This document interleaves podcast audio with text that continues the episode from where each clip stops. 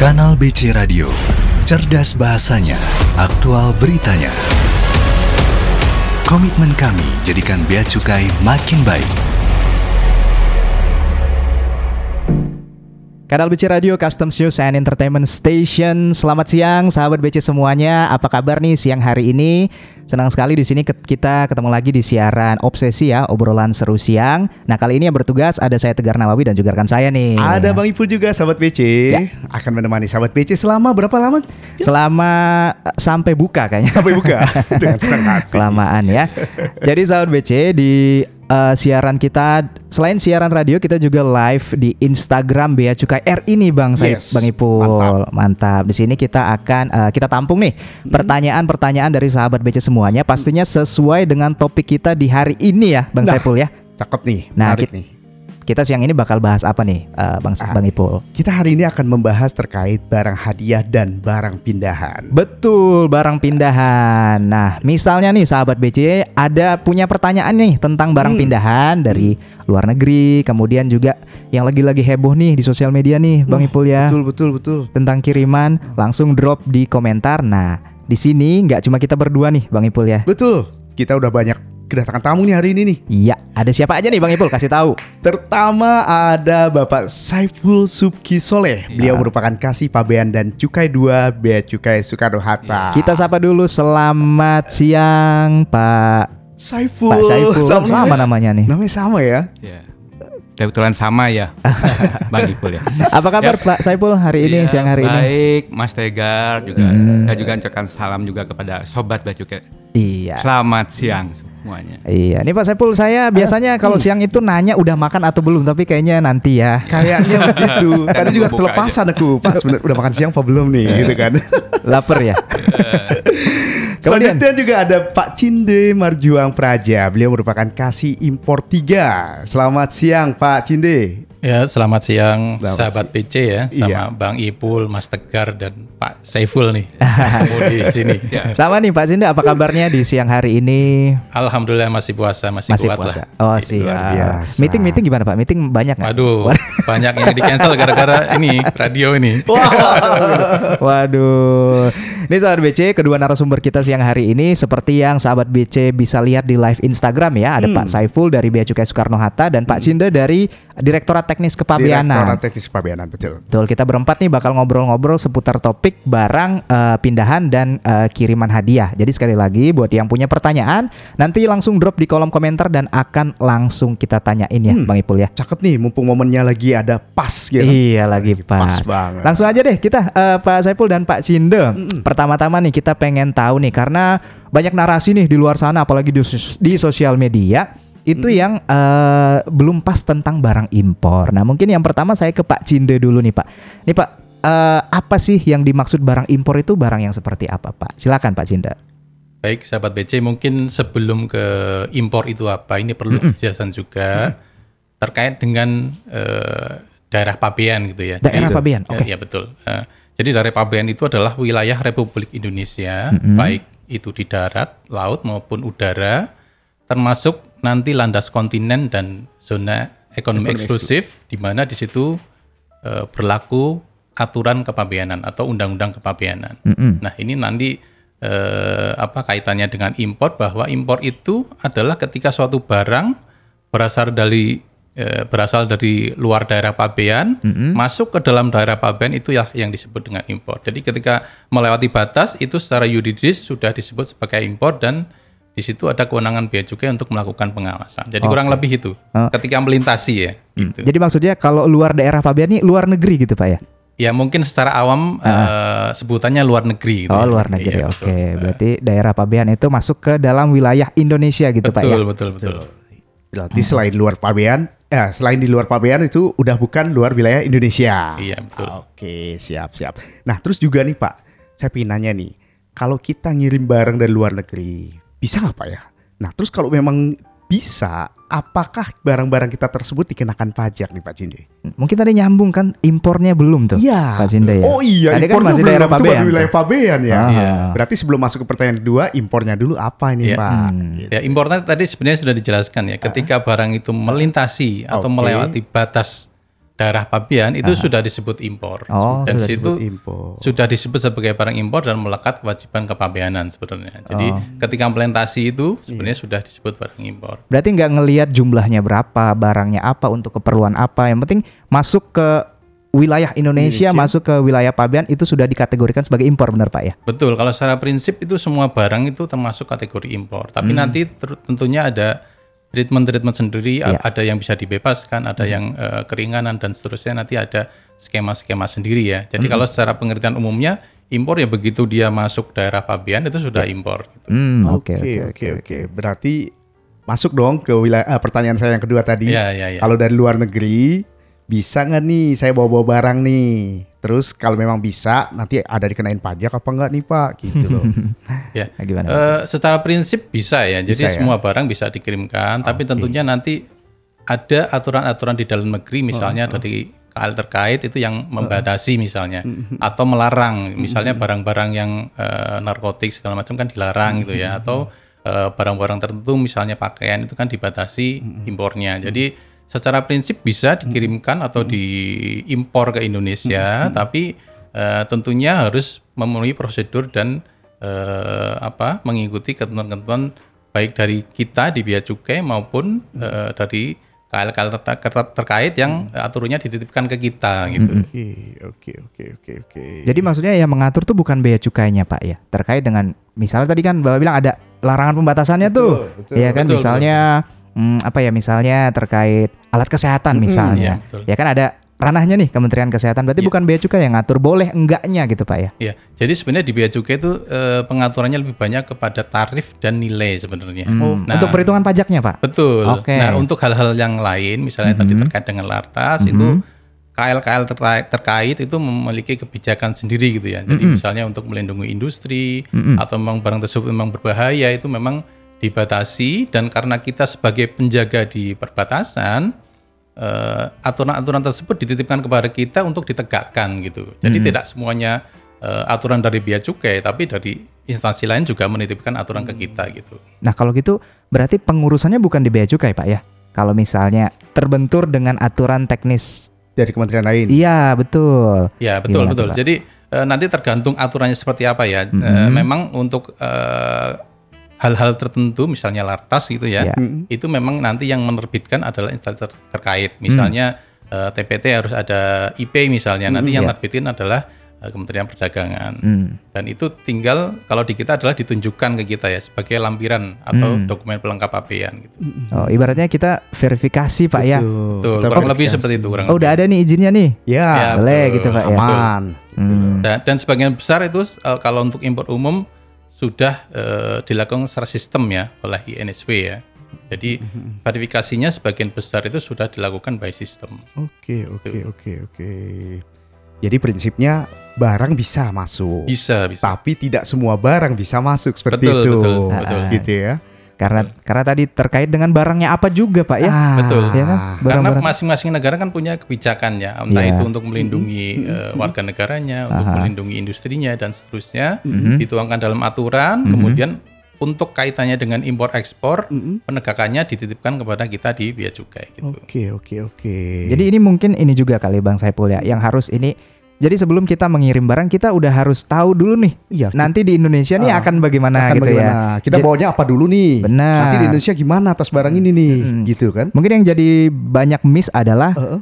eh, orang beli tapi tidak follow up dulu nih ketika nanti aturannya apa. Nanti Yes. barangnya udah datang baru oh ini nggak bisa harus butuh ini butuh itu. Nah baru eh, ini ya eh, bingung misalnya gitu pak ya. Ah, ah, ah. Ya, betul. Ini mungkin yang perlu dipahami sobat BC ya, sahabat BC ya. Mhm. Jadi memang eh, perlu mengetahui entah itu di Indonesia, entah di negara lain ya. Misalnya kita mengirim ke negara lain pun, kita sebaiknya memahami juga eh, aturan internal di negara tersebut sehingga barang kita tidak reject gitu ya. Iya. Jangan sampai kita sudah misalnya dagang sesuatu misalnya ternyata di negara yang tempat kita ngirim ternyata nggak boleh Mm-mm. sehingga barang itu di reject ke kita itu kan suatu kerugian juga bagi teman-teman yang melakukan eh, mungkin bisnis UMKM dan seterusnya ya. Iya. Jadi perlu memahami aturan di mana barang tersebut itu diimpor termasuk eh, pada saat melakukan impor ke Indonesia. Mhm, mhm.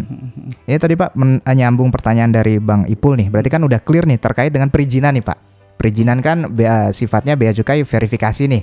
Oh, dari kementerian ini udah ada izinnya berarti boleh. Kalau belum ada berarti kan belum boleh gitu Betul, Bang Ipo. betul. Nah, sekarang terkait dengan pajaknya nih, Pak. Orang di Nah. luar kan pada tahu, oh impor, waduh nanti jadi makin mahal kena pajaknya. Betul. Nah, itu sebenarnya gimana sih, Pak? Jadi kalau eh, terkait dengan pajak baik bea masuk maupun PDRI itu untuk menetapkannya sebenarnya ada dua dua hal yang perlu diperhatikan. Mm-mm. Satu adalah terkait dengan tarif. Tarif itu nanti kaitannya dengan eh, penetapan HS ya. Ya. Jadi itu memang kewenangan bea cukai untuk menetapkan eh, HS suatu barang, kemudian tarifnya sudah ada di PTKI berapa. Kemudian yang kedua adalah terkait dengan nilai. Jadi nilai ini tergantung nanti skema yang digunakan apa. Karena nanti ada yang sifatnya self assessment jadi eh, importir itu memberitahukan dan menghitung sendiri biaya masuk dan PDRI-nya ada juga yang nanti sifatnya official assessment yang ditetapkan oleh pejabat.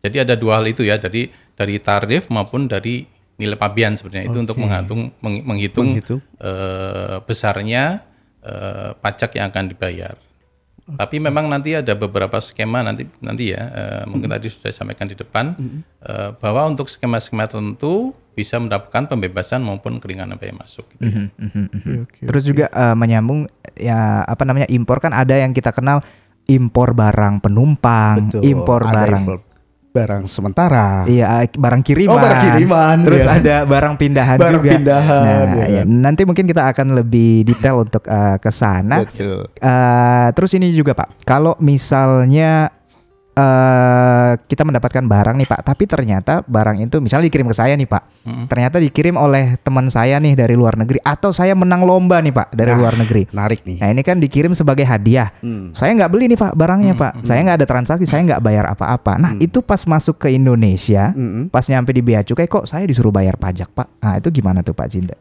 Nah ini mungkin eh, sobat PC eh, perlu dipahami juga. Kita mungkin kembali ke eh, definisi biaya masuk dulu ya. Jadi, Bea masuk, oke. Jadi biaya masuk itu merupakan pungutan negara berdasarkan Undang-Undang Pabean Mhm. yang dikenakan terhadap barang yang diimpor ya. Tadi kan sudah Yang definisi impor tadi, Nah, impor itu kan begitu masuk, artinya Impor. begitu masuk sudah kena biaya masuk atau subjek untuk dikenakan biaya masuk. Ya. Jadi kita tidak melihat transaksinya apa, tapi begitu dia merupakan eh, barang yang diimpor, Mhm. itu sebenarnya subjek untuk dikenakan biaya masuk. Karena tadi definisi biaya masuk adalah atas barang yang diimpor. Impor, Nah, betul. gitu. Tapi memang kembali lagi tadi kami sampaikan eh, ada beberapa skema yang nanti memang diberikan pembebasan dan keringanan ya. Nanti mungkin bisa di, di apa eh, kupas lebih jauh mungkin ya gitu. Tapi secara prinsip karena pengertian biaya masuk itu adalah dikenakan atas eh, barang yang diimpor itu tidak melihat transaksinya apa gitu ya. Oke. Kurang lebih seperti itu gambarannya ya. Iya iya iya iya. Jadi itu ya karena pengertian impor tadi semua barang yang masuk Betul. dianggap impor, Betul. gitu, Dianggap Pak, ya. impor. dan tidak melihat jenis transaksinya gitu Pak. Betul, ya. betul. Tapi- Pokoknya impor aja gitu ya. Mm-mm. Tapi ada nggak Pak kemungkinan kalau eh, d- skema seperti itu tuh kita sebagai penerima barang tuh nggak harus bayar pajaknya misalnya gitu. Eh, Memungkin, maksudnya memungkinkan nggak sih Pak seperti itu? Sebenarnya ada beberapa skema yang eh, nanti bisa diberikan pembebasan. Tadi mungkin sudah disebutkan ya. Mungkin eh, kalau boleh kita jelaskan sekalian ya. Mm-mm, sekalian. Jadi misalnya penumpang nih, barang penumpang misalnya ya. Mhm. Jadi untuk barang penumpang itu memang diberikan pembebasan biaya masuk sampai dengan nilai FOB 500 dolar. 500 itu. Jadi ketika barang tersebut di luar negeri tidak dibeli ya, artinya didapat mungkin dari teman atau menang hadiah segala macam. Ketika dibawa bersamaan penumpang, dia punya hak eh, sebagai bank pribadi penumpang itu mendapatkan pembebasan sampai dengan 500 USD. Sampai dengan 500 USD. Iya, betul. Berarti 499 nggak kena Pak ya? Nggak kena. Masih aman. Nggak kena. Masih aman. 501 kena ya. 501 kena. Ah, Oke oke. Betul. Nah, ini mungkin eh, tadi 501 ya. Jadi Ah, ah. jadi untuk barang penumpang ini yang dikenakan adalah selisihnya. Artinya 500 itu adalah sebagai diskon faktor. Sebagai pengurangnya gitu. Betul. Misalnya nilainya ternyata 600, Mhm. maka yang kena adalah yang Yang 100 saja gitu. Setelah Yang dikurangi. Setelah dikurangi betul. Dikurangi. Betul. Oke oke oke. Itu salah satu skema ya, skema yang bisa diberikan pembebasan biaya masuk. Melalui barang penumpang Pak Betul, ya. betul. Hmm, oke oke. paling nggak kawan-kawan saya udah pada tahu nih jadinya nih Gar. Iya. Selama ini mereka berpikir bahwa wah itu semua yang dibawa gak ada pengurangnya. Ternyata sahabat BC juga jadi tahu nih bahwa 500 itu adalah eh, apa diskonnya Pak ya. Betul. Sehingga yang dikenakan adalah selisihnya. Ya. Tapi itu untuk berlaku untuk barang penumpang, Barang penumpang. Barang pribadi penumpang. Barang pribadi eh, penumpang. perlu Iya, benar. ditegaskan Benar, karena benar, benar. karena eh, barang penumpang sendiri secara umum dibagi dua ya. Oke. Barang pribadi, keperluan pribadi atau non keperluan pribadi. Ah, Misalnya itu dia gimana, memang Pak? untuk dagang gitu ya. Untuk dijual lagi gitu, untuk Pak. Hmm. dagang misalnya atau eh, dia memang ditugaskan perusahaannya misalnya ke luar negeri untuk eh, membeli spare part misalnya untuk Hmm, untuk kegiatan usaha perusahaannya itu tidak masuk kategori eh, Barang pribadi. pribadi penumpang. Berarti Jadi yang kalau- diberikan adalah barang pribadi penumpang gitu. Nggak dapat 500 tadi Nggak dong, Pak ya? diskonnya. Kalau yang non pribadi tidak dapat. Nah, Oh. iya. Ini juga yang banyak pertanyaan nih Pak Ipul. Terus gimana Pak Bea Cukai ngebedainnya? Oh ini barang pribadi, oh ini Baru aku bukan. mau tanya itu. Membedakannya gimana nih Pak Jin? Iya.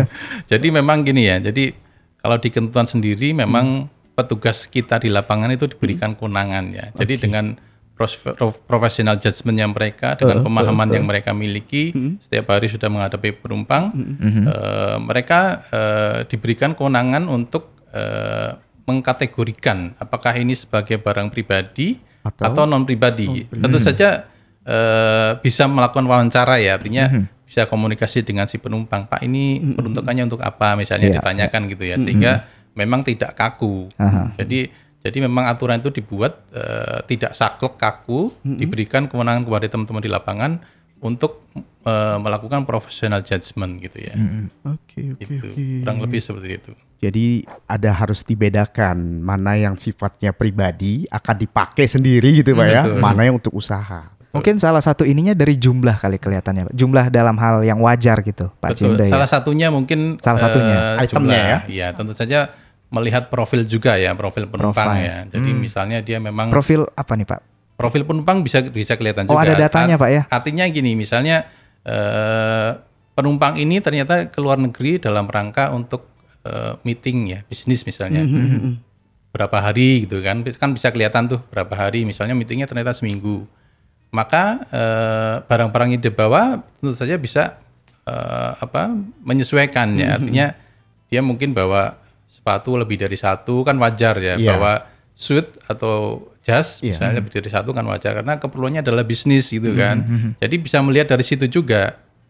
Makanya tadi kami sampaikan eh, teman-teman di lapangan perlu ngobrol juga nih dengan dengan dengan penumpang ya terutama yang tanda kutip mencurigakan lebih dari 500 gitu ya atau eh, dicurigai membawa eh, barang non pribadi. Kalau sudah secara profiling sudah oh ini eh, di bawah 500 udah lewat aja kan gitu. Jadi manajemen resiko juga diterapkan di teman-teman di lapangan gitu. Iya iya iya. Karena kalau harus semuanya didetailin, wah Oh betul, nggak Lama, bisa, nggak mungkin, nggak mungkin. lembur nanti Pak.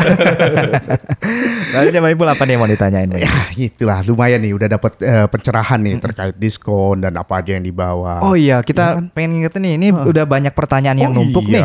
Ya ada juga beberapa poin pertanyaan tentang barang pindahan. Nah, nanti barang pindahan bagiannya Pak Supki nih. Iya. Ya, ready ya Pak Supki ya? Pak Saiful. Oh, Saiful. Siap, Mas Tegar. Oke, lanjut Pak Ipul. Ya, eh, tadi kita bicara sekarang mengenai pengenaan tagihan yang dikenakan atas barang pribadi saya nih Pak. Nah, saya kan tidak memiliki invoice nih Pak. Dan nggak punya bukti pembeliannya. Kira-kira gimana tuh Pak jadinya Pak? oh, ini Pak Subki saya nih. Pak Sinde. ya, Masih Mas Pak Sinde. Oke, gini. Aduh. Oke, terkait dengan nilai pabean ya. Tadi kan kita sudah membahas ada dua komponen ya, tarif sama nilai. Nilai, Betul. Nah, untuk terkait dengan nilai, memang eh, yang utama adalah nilai transaksi sebenarnya, kan gitu. Tapi untuk barang-barang pribadi kan sebagian besar itu karena misalnya sudah dipakai kan sudah nggak punya nggak punya apa? Nggak punya bukti, bukti, lah ya, ya. punya Ya. bukti gitu ya. Nah itu memang eh, kita di Bea Cukai sendiri eh, memiliki eh, panduan ya dalam menetapkan nilai pabean. Jadi dalam hal hal- harga transaksi tidak bisa ditemukan atau tidak ada bukti yang eh, valid, Valid, ya betul. atau objektif, itu kita biasanya akan menggunakan eh, data eh, nilai pabean untuk barang yang identik. Maksudnya Jadi- yang serupa mirip-mirip gitu Pak ya? Nah, beda serupa sama identik ya. Oh iya. Kalau identik itu sama persis. Sama persis ya. Jadi ya. misalnya Misalnya kita gimana? mungkin impor umum saja ya biar mudah ya. Jadi impor Contohnya? umum misalnya eh, mengimpor flash disk misalnya. Aha. Flash disk mereknya Kingston misalnya Mm-mm. dengan kapasitas 2 giga. Mm-mm. Apabila dia tidak punya Bukti bayarnya. bukti, bayarnya, bukti invoice-nya, Invoice-nya. maka kita mencari nilai atas barang yang sama yang diimpor sebelumnya. Gitu. Karena kan importasi kan nggak cuma dilakukan oleh satu orang satu perusahaan gitu ya. Betul, kita betul. kan punya data sendiri itu. Kita punya data importasi eh, beberapa waktu ke belakang kan gitu ya. Ya. Jadi kita mengambil eh, data transaksi dari impor barang yang identik. Impor identik. Nah, identik itu sama persis ya, baik eh, merek, tipe dan lain itu sama. Nah, yang kedua eh, atau metode yang ketiga tadi kan barang eh, harga, Harga transaksi, transaksi, nilai- identik. Identik. Yang ketiga adalah serupa. Serupa. Serupa ini eh, tidak harus sama persis ya, tidak harus sama persis. Eh, tapi secara merek itu bisa dipertukarkan. Jadi eh, mereknya itu seimbang lah, Hmm. Iya, gitu iya. ya. Jadi misalnya Sam- TV Samsung misalnya dengan TV mungkin Toshiba mungkin Toshiba, ya. ya. Nah, itu bisa di dipertukarkan tuh itu nilainya. Nilainya. Jadi ketika eh, ada impor TV Samsung dengan spek ini kemudian eh, apa? Ukuran apa namanya? Dia, In- diameter. Oh, diameternya. Ah, apa, inch-nya, inch, Inch-nya. inch-nya sekian. Nah, Ya. Ketika kita mencari ternyata tidak ketemu barang identik, maka kita lari ke yang ketiga ini, Yang barang serupa. serupa gitu ya. Misalnya mereknya ternyata Toshiba dengan spek yang sama, kapasitas sama, kemudian ukurannya sama, itu bisa kita pakai Oke. untuk menetapkan Hmm. gitu. Selanjutnya mungkin eh, ada metode komputasi, ada metode deduksi dan nanti terakhir ada metode pengulangan. Artinya mengulangi dari metode 1 sampai 5 tapi dengan eh, sedikit kelonggaran gitu ya. Jadi ada ada eh, apa? kelonggaran untuk jadi tidak saklek banget. Iya. Ada kelonggaran gitu. Jadi memang kita punya punya guidance sendiri untuk menetapkan nilai pabean gitu. Mm-mm. Untuk sebagai dasar nanti Sebagai perhitungan dasar. pajaknya dan Betul. lain-lain Pak ya. Betul, tapi eh, so- sahabat BC mungkin ketika misalnya bawa barang melalui penumpang segala macam, kalau memang punya invoice itu Bukti sebaiknya bayarnya. dibawa ya, karena itu akan memudah di, memudahkan di kita juga, di bea cukai untuk menetapkan ketika sudah ada invoice-nya dan kita yakin itu valid, maka itu yang kita gunakan gitu loh. Oke, oke. Soalnya kita mencari yang identik dan serupa juga nggak mudah ya. Betul, betul. Gitu. Oke oke oke. Jadi sebaiknya dibawa ya kalau memang eh, ada eh, dokumentasi pembeliannya gitu. Jadi kalau misalnya sahabat BC beli barang dari luar negeri, jangan lupa tuh eh, bukti bayarnya Bukti disimpan bayarnya ya. disimpan, minimal di foto dulu kali ya. Iya foto foto, Foto bisa dulu ya, Pak, ya? Pak Cinda? Kalau di foto Eh, bisa ya. Ya sebenarnya sih bisa-bisa saja ya. Nanti tergantung keyakinan teman-teman di lapangan nih apakah ini valid atau tidak gitu ya. Karena nanti juga akan memudahkan apa eh, prosesnya kan Betul, verifikasi nggak betul, harus betul, lama gitu. Iya. Berarti eh, intinya bea cukai itu punya database Pak ya untuk harga Punya data, barang. Dilihat dari nilai transaksi, barang seru, Serupa. identik, Identik, serupa iya. dan lain. Dan Ada lima metode tadi Pak ya. Lima metode, yang keenam adalah metode pengulangan yaitu 1 sampai 5 dengan relaksasi gitu. Ada metode metode ketujuh nih Pak. Nah, ini? ini, metode saya baru tahu nih. ini metodenya netizen nih eh, yaitu marah-marah pak. Nah Waduh. kalau misalnya wah pak barang saya nggak segitu pak nilainya pak. Kok bea cukai nggak salah aja nih pak netapinnya pak. Nah Itu metode marah-marah ya. ini metode marah-marah metode ketujuh. Metode tujuh. Itu gimana kalau nyikap kayak gitu tuh Pak Cinde? Heeh. Nah ini memang eh, kami juga mohon eh, apa ya kebijakan dari para penumpang gitu ya karena Iya. penumpang terus terang mungkin kalau datang malam capek ya tapi kami juga petugas di lapangan juga eh, bukannya fresh dari apa eh, jadi su- sudah sudah melayani banyak penumpang juga gitu ya jadi eh, kalau bisa sih memang eh, dibicarakan ya. Dibicarakan dalam artian baik ya. Artinya tadi kan eh, melakukan profiling segala macam kan bisa melakukan eh, dengan metode wawancara gitu ya. Jadi bukan bukan dibicarakan tanda kutip ya. Itu itu nggak boleh ya. Ya. Iya iya iya. itu ya. Jadi mungkin gitu. itu mas ya. Kita memang kalau teman-teman di lapangan eh, ya tetap semangat lah karena ya, tugas negara ini kan Iya iya iya iya. Karena juga kalau misalnya kita ibaratnya bea cukai main ngasih-ngasih aja kita nggak tahu nih dia nih bawa jangan-jangan bawa narkoba, iya kan benar Pak Pak Ipul ya. Lebih kepada ini kita ngelihat jaga supaya Iya, jangan betul. sampai negara kita masuk dari hal-hal yang terlarang seperti itu ya. Pak, ya. Makanya verifikasi tadi ya kalau Verifikasi. punya ini. Nah, nah, sekarang Pak kita pengen tahu nih. Tadi kan mungkin sahabat BC beberapa ada yang bingung ya. Ada Hmm. yang disebut barang pindahan, ada yang barang kiriman, Barang kiriman. terus nanti ada barang apalagi barang penumpang. Penumpang, nah betul. itu apa sih Pak bedanya barang-barang itu sama-sama impor aja kan Pak? Nah gimana tuh Pak Cinta? Jadi gini, tadi kalau untuk barang penumpang kan mungkin sudah sekilas ya. Jadi barang penumpang itu ya yang dibawa pada saat dia datang ke Indonesia. Betul. Jadi misalnya lewat pesawat, lewat kapal gitu ya. Dia eh, ada barang yang menyertai dia ataupun yang tidak menyertai dia dalam jangka waktu tertentu nanti ada di ketentuan. Itulah disebut barang penumpang. Nah, untuk fasilitasnya tadi mungkin sudah disampaikan sampai dengan eh, 500 US dollar per penumpang. gitu ya. 500 Jadi ya. per penumpang untuk barang pribadi penumpang diberikan pembebasan sampai dengan 500 US dollar. Baik baik. Kemudian untuk barang kiriman ini adalah barang-barang yang dikirimkan melalui penyelenggara pos. Jadi kalau di ketentuan itu di eh, penyelenggara pos itu dibagi dua. Yang satu adalah eh, PT Pos Indonesia, kita sebutnya adalah penyelenggara pos yang ditunjuk atau PPYD. Kemudian yang kedua adalah PJT, perusahaan jasa titipan. Itu eh, tanda kutip mungkin yang swasta ya, seperti DHL, FedEx dan seterusnya. Jadi eh, ketika sahabat BC mengirimkan lewat penyelenggara pos itu, itulah nanti menggunakan skema barang Kiriman. kiriman, di mana pembebasannya untuk saat ini adalah hanya sampai dengan 3 dolar. 3 dolar. Berarti Jadi- kalau di atas 3 dolar harus bayar pajak dan bea masuk gitu Pak ya? Betul. Dan ini mungkin ag- agak beda dengan barang Penumpang. penumpang. 3 dolar itu bukan merupakan bukan merupakan diskon faktor ya, Bukan pengurangan. BC. Jadi diskon. ketika eh, nilainya ternyata 4 dolar, maka atas 4 dolar tersebut dikenakan bea masuk. Hmm, baik, Jadi baik. eh, kalau dilihat sejarah de minimis itu memang eh, ada fluktuasi ya. Jadi Mhm. beberapa tahun yang lalu sempat 75, sempat 100, kemudian sekarang 3 dolar karena memang eh, kami melihat dari statistik 90% lebih sekarang barang kiriman adalah barang-barang e-commerce. Jadi memang transaksi jual beli. Nah, jadi ini sudah agak bergeser dari filosofi awal ya. Jadi filosofi awal kenapa diberikan pembebasan itu adalah barang kiriman yang sebenarnya dari teman, dari saudara yang memang tidak ada transaksi. Nah, mulai 2019 itu eh, meningkat drastis, eh, booming lah ya, booming barang-barang e-commerce ya. Jadi kita harus menyikapi itu. Kemudian eh, Bu Menteri memutuskan untuk menurunkan de minimusnya menjadi 3 dolar. Jadi itu sejarahnya kenapa kok de minimus barang kiriman kok hanya 3 dolar karena memang sudah terjadi pergeseran nih yang tadinya pengirimannya tidak untuk transaksi Transaksi. jual beli sekarang Malah sudah mayoritas, mayoritas, betul. 90% lebih adalah barang e-commerce. barang Itu. e-commerce. Oke, oke, oke. Didominasi e-commerce ya Pak ya? Dominasi sekarang. Oke oke oke oke. Baiklah, Bang Ipul, mungkin kita akan membacakan dulu Ya ya pertanyaan-pertanyaan yang masuk ya. pertanyaan-pertanyaan yang Betul. sudah Udah banyak masuk. sekali nih Pak Cinde nih.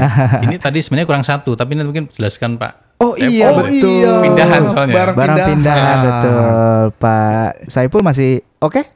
Oke, siap-siap. Oke, kita bacain dulu pertanyaannya iya, Pak ya untuk eh, Pak Cinda dari Ed Bocah Kampung 93. Wah, kampung mana nih? Pak mau nanya Pak, Pak paket saya kok bisa kena pajaknya sampai 11 juta Pak? Waduh, emang paket emang paket saya mengendap sampai tiga bulan Hmm. karena saya nggak tahu kalau kok ya ternyata ada pajaknya gitu. Jadi dia cuma diam aja nunggu di rumah, tiba-tiba harus bayar 11 juta. Nah, tuh ada penjelasannya Jelasan Pak gimana? Pak Cinde? Nah ini mungkin eh, perlu ditelusuri juga ya. Artinya dia mengendap selama tiga bulan tentu saja kena cas di gudang ya. Dan perlu diketahui bahwa cas di gudang itu bukan casnya bea cukai ya. Jadi eh, di bandara, di pelabuhan itu memang ada perusahaan-perusahaan pergudang, per- pergudangan gitu ya. Misalnya TPS dan seterusnya. Itu memang eh, murni bisnis to bisnis ya. Mereka mengenakan cas. Nah ini mungkin perlu di di apa diklarifikasi atau dijelaskan juga rincian dari 11 juta itu seperti apa. Seperti apa? Nah, mungkin teman-teman eh, ketika melakukan kiriman lewat barang kiriman ini perlu dilihat tagihan yang dari bea cukai adalah bentuknya SPP BMCP. Jadi nanti ada surat dari bea cukai bentuknya namanya SPP BMCP, itulah tagihan resmi dari kita. Oke. Itu. Jadi perlu dirinci juga nih. Uh-uh. 11 juta ini apa saja nih? Apakah hanya bea masuk dan eh, PPN PPH saja atau tadi casnya di gudang? Karena Iya. karena setahu saya eh, apa yang ditagihkan oleh PJT ke si penerima barang itu sudah total biasanya. Jadi termasuk pembayaran bea masuk, ongkos kirim dan seterusnya itu ditagihkan ke eh, apa penerima barang. Jadi mungkin perlu dirinci juga nih. Sudah include soalnya Betul, Pak. ya? betul. Iya iya iya. Betul. iya. Tapi Pak, eh, mungkin nggak sih Pak tagihan bea masuk dan pajak impor itu lebih mahal dari harga barangnya Pak? Aja nggak, Pak? Ah, ah. misalnya harganya sejuta barangnya, Heeh. kok tagihannya sampai 3 juta itu palsu atau gimana tuh Pak? Harusnya enggak ya, karena gini, eh, untuk barang kiriman misalnya, barang kiriman ini kan kalau kita lihat tarifnya, ketika dia di atas 3 dolar, dia dikenakan tarif flat sebesar tujuh setengah persen. Jadi biaya masuknya tujuh setengah persen, kemudian PPN-nya 11 persen, jadi berapa tuh? 18 setengah ya. Tambah PPH, PPH itu bisa eh, dua setengah, bisa lima, tujuh setengah, eh, sepuluh, atau ketika dia tidak punya NPWP maka dia dikalikan dua ya. Jadi maksimal mungkin ketika tarifnya adalah 10, dia tidak punya NPWP adalah 20. Artinya 20 ditambah tadi 18 setengah, 18,5. artinya sekitar 38 persen ya, 38 persen. Jadi artinya eh, tidak mungkin dia melebihi nilai. Tapi mungkin ya, ini mungkin eh, analisis saya bisa jadi eh, barang tersebut ditetapkan dengan nilai yang berbeda. Oh. Artinya ketika dia declare dia tidak menyebutkan harga yang sebenarnya ketika eh, pejabat bea cukai menetapkan harga lain itu bisa terjadi ketika dibandingkan dengan harga awal ya. Betul betul Gitu. betul betul. Kalau dari harga yang ditetapkan tidak mungkin karena tadi maksimal adalah 38%. Betul. Gitu. Iya iya iya. Jadi pada dasarnya nggak mungkin ya Nggak mungkin. harga pajak dannya le- malah lebih mahal. Nah, itu klaim-klaim yang harus ditelusuri lebih jauh tuh Lebih Pak. jauh. Betul, itu mungkin case per case harus di Iya. diurai ya. Artinya ini tagihannya lebih tinggi kenapa? Apakah karena ditetapkan lain? Iya. Kalau dari tarif harusnya sih tidak ya, karena tadi maksimal adalah 38,5 persen. 38%. Itu sudah maksimal itu. Karena ini Pak ada satu nih di sosial media nih dia teriak-teriak nih Pak, wah nih barang saya kok cuma Iya. apa coklat apa segala macem kok akan kena pajaknya sampai sekian belas Sampai juta sekian ternyata juta. setelah ditelusuri ada tas Ada tas mewah juga. ada sepatu-sepatu sepatu. mahal Nah, itu yang kadang ya mereka mungkin mancing ini Pak ya Iya. Iya. barang-barang itunya yang nggak di declare gitu ya, ya barang murahnya yang di Ini ada juga loh Bang Tegar, ada Apa tuh? pertanyaan juga nih dari Hani Fars. Beli kue aja kena cukai tuh. Ah. nah, ini penting nih harus Pak Cindi sampaikan nih sahabat BC. mumpung ini ya menjelang Idul Fitri kan. Iya.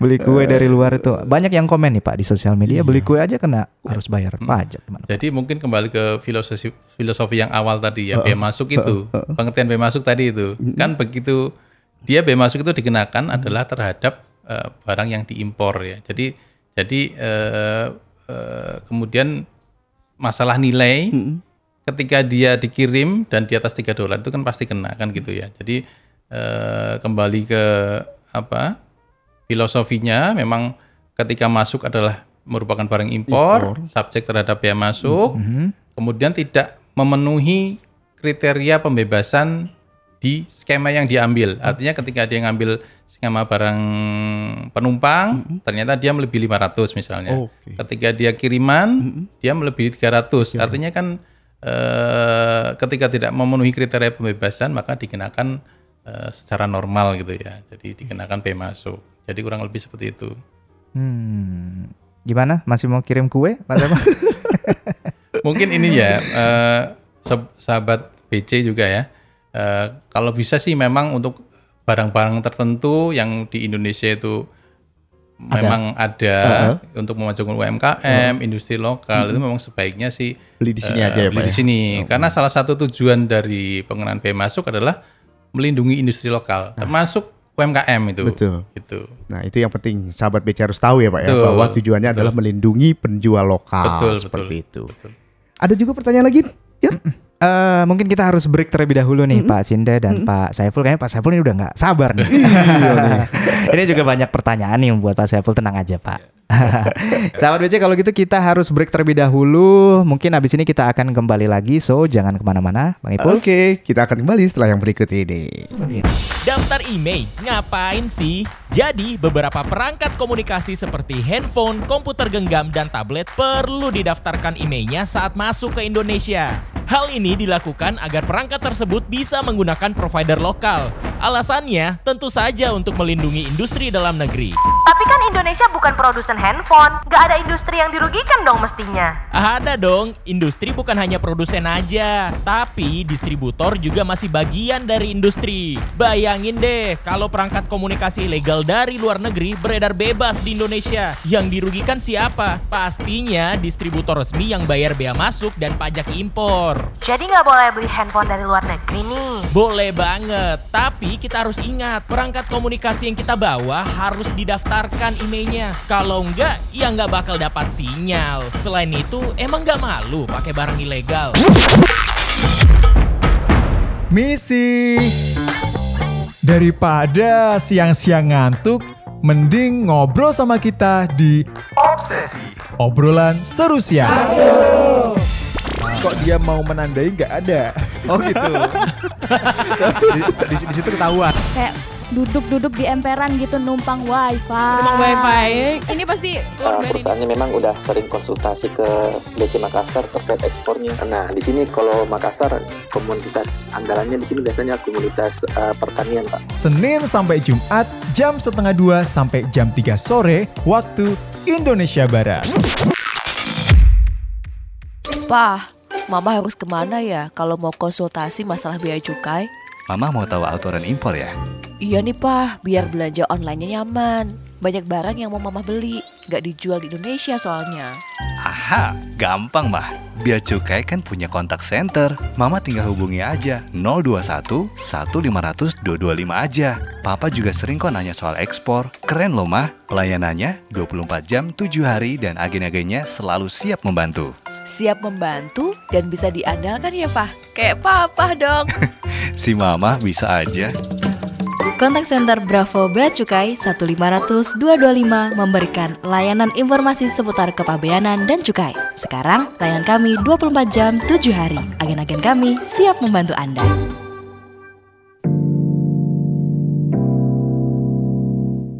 Kanal BC Radio Custom News and Entertainment Station. Balik lagi sahabat BC. Ini udah udah udah mulai panas nih Gar ya. Pertanyaannya udah banyak yang masuk juga ya. Betul, mungkin kita uh, mohon maaf sedikit tadi sempat ada gangguan teknis ya, Oke. sahabat BC. Tapi nggak apa-apa, nanti kita tetap tampung pertanyaannya. Kalau masih ada waktu nanti kita tanyakan. Gitu, Pastinya. Saiful ya. Next, eh, tadi Oke. udah panjang lebar nih sama Betul. Pak Cinde. Pertanyaan-pertanyaan juga masih ada Pak. Kita tampung dulu Pak ya. Boleh, boleh. Selanjutnya kita langsung masuk ke barang pindahan nih. Oke, Pak Saiful. sekarang kita mau tanya kepada Pak Subki nih, Iya. ya kan Pak. Sekarang siapa aja sih yang bisa ngurus eh, kepabeanannya barang-barang pindahan tersebut, Iya. Pak? Ah, ah, gimana Iya, Pak? Iya. Makasih Siap. Bang Ipul. Jadi untuk eh, barang pindahan ini siapa saja yang, yang bisa mendapatkannya? Di kami ada lima kelompok. Lima kelompok. Ya, pertama pegawai sipil, kemudian TNI, Polri, Mm-mm. yang eh, bekerja di luar negeri, yang tugas di luar negeri, terus kemudian yang belajar, terus yang kedua ini tet- pelajar, mahasiswa, atau orang yang belajar di luar negeri. Terus kemudian yang ketiga adalah tenaga kerja Indonesia yang ditempatkan di perwakilan di luar negeri. Terus kemudian yang empat ini adalah WNI yang karena pekerjaannya pindah ke luar negeri. Oke. Iya, dan ada juga WNA, WNA yang eh, karena juga sama karena pekerjaannya pindah ke negeri dan ini minimal eh, untuk berdiam di negara yang pivot adalah minimal paling singkat satu tahun secara terus menerus sama juga dengan WNA itu. Hmm. Jadi lima orang inilah yang eh, berhak untuk eh, menggunakan fasilitas eh, barang pindahan. Hmm, Iya. Jadi barang pindahan kalau misalnya tinggal di luar negeri mau balik ke Indonesia bisa pakai skema barang pindahan Pak ya. Betul. Berbeda tadi dengan yang dijelaskan ada barang penumpang, ada barang kiriman. barang kiriman. Hmm, Tadi minimal berarti harus tinggal di luar selama satu tahun minimal Iya, Pak ya. Iya betul. Ditambah dengan persyaratan lain yang Persyaratan dengan, ya dengan surat keterangan dari mungkin perwakilan negara di sana dan juga dari jangka waktunya. Hmm. Jangka Jangka waktu waktu, apa, Pak?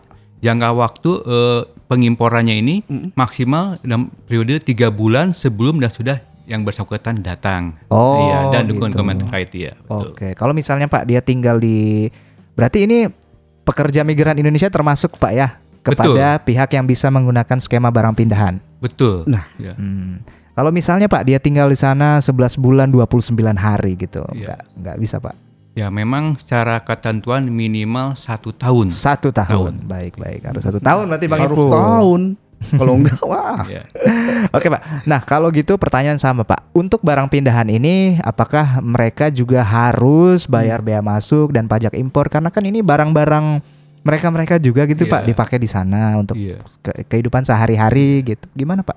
Selama memenuhi kategori barang pindahan, Mhm. ini eh, barang em, yang baik PM imigran contohnya Mhm. juga atau dengan hasil bonus ini bisa mendapatkan pembebasan bea masuk. Ya, Pembebasan bea juga- masuk. Ya, Hmm. PPN dan PPh-nya juga. Hmm, Oke, berarti nggak bayar pak ya? Betul, selama memenuhi syarat sebagai barang pindahan. Ah, Oh. selama memenuhi, memenuhi syarat. Oke. Nah, terus kan tadi eh, yang mendapatkan pembebasan. Nah, kalau yang tidak dapatkan pembebasan itu siapa-siapa saja nih, Pak? Nah, sesuai dengan peraturan Kementerian Keuangan nomor 28 tahun 2008. Tahun 2008 dan ini memang sangat lama sekali ini. Ini adalah ada dua. Pertama, kendaraan bermotor. Kendaraan itu memang tidak bisa dengan barang pindahan. Dan Oh. kedua, eh, barang dagangan. Barang dagangan nggak Nah, bisa pak ya? iya. Jadi kalau untuk barang, barang dagangan kami sarankan menggunakan eh, barang penumpang aja. Barang Hmm. penumpang aja kalau dibawa itu. Tetapi dengan syarat-syarat yang lagi ini sesuai Betul, dengan disampaikan oleh Pak Cinda ini kan gitu. Mhm, Apakah mhm. dia masuk ke barang pribadi atau barang non pribadi? Karena penerapan tarifnya pun berbeda dengan pem- apakah dapat pembebasan atau tidaknya. Oke, Tuh. oke. Ya, ya, ya, ya, ya. I- itu aja pak ya berarti ya kendaraan dan barang eh, jualan gitu Barang ya? dagangan. barang betul. dagangan. Iya betul. Mungkin ditambah lagi mungkin syarat yang terakhir jika seandainya tidak memenuhi persyaratan yang tadi itu pak. Iya, Nah, iya, iya, iya. pasti tidak akan dapat ya. Nah syarat ini nih mungkin penasaran nih. Jadi syaratnya apa aja nih Pak supaya kita nggak bayar gitu ya? Iya. Nanti mungkin kita akan siap. bahas abis ini. Tapi ini Pak tadi kan ada yang disebut barang larangan, eh, barang yang dilarang lah untuk eh, apa masuk gitu, untuk Iya. diimpor gitu. Impor. Kalau barang pindahan ini Pak, ada juga nggak Pak barang yang dilarang? Secara umum eh, larangan di barang pindahan hampir sama dengan impor biasa. Oh, juga Mungkin berlaku, Pak, ya? Iya. Hmm. Seperti NPP yang kita ketahui narkotik, psikotrop- psikotropika Dan prekursor. prekursor ya. Oke. Eh, dan kemudian juga limbah B3 secara umum juga. Mhm. Dan di kami juga untuk barang-barang eh, tertentu juga eh, yang eh, terkena pembatasan jika memang eh, menurut eh, petugas kami tidak bisa dimasukkan ke, ke kategori untuk barang pindahan. Nah, ini. Hmm. Karena eh, sama juga dengan barang penumpang, eh, petugas kami menggunakan vegetasi risiko gitu Hmm. kan, berdasarkan jumlah, apakah jumlahnya apakah pantas sebagai barang pindahan, terus Hmm. kemudian juga eh, jenisnya juga pantas, atau apakah sifatnya, kemudian juga berdasarkan profil dengan profil barang dengan profil eh, peng- apa si importirnya atau si eh, yang yang datang ke Indonesia-nya ini. Hmm. Jadi memang ini dilihat. karena kan pada dasarnya ini kan barang pindah itu barang yang digunakan selama di sana seperti ya kalau untuk yang mahasiswa ini kan biasanya biasanya kan dengan buku per yang berkaitan dengan belajar. Terus Betul. kemudian juga untuk yang eh, mungkin pekerja, dia kan dengan eh, yang berkaitan dengan bekerja. Terus kemudian juga eh, yang mungkin digunakan di rumah depan dapur. Jadi memang pada dasarnya eh, ini adalah memang tidak baru gitu. Mak- tetapi kan nanti akan lihat apakah ini eh, berdasarkan ini apakah barang ini sejumlah seharusnya apakah memang eh, memenuhi syarat untuk barang pindahan. Kan kadang-kadang tidak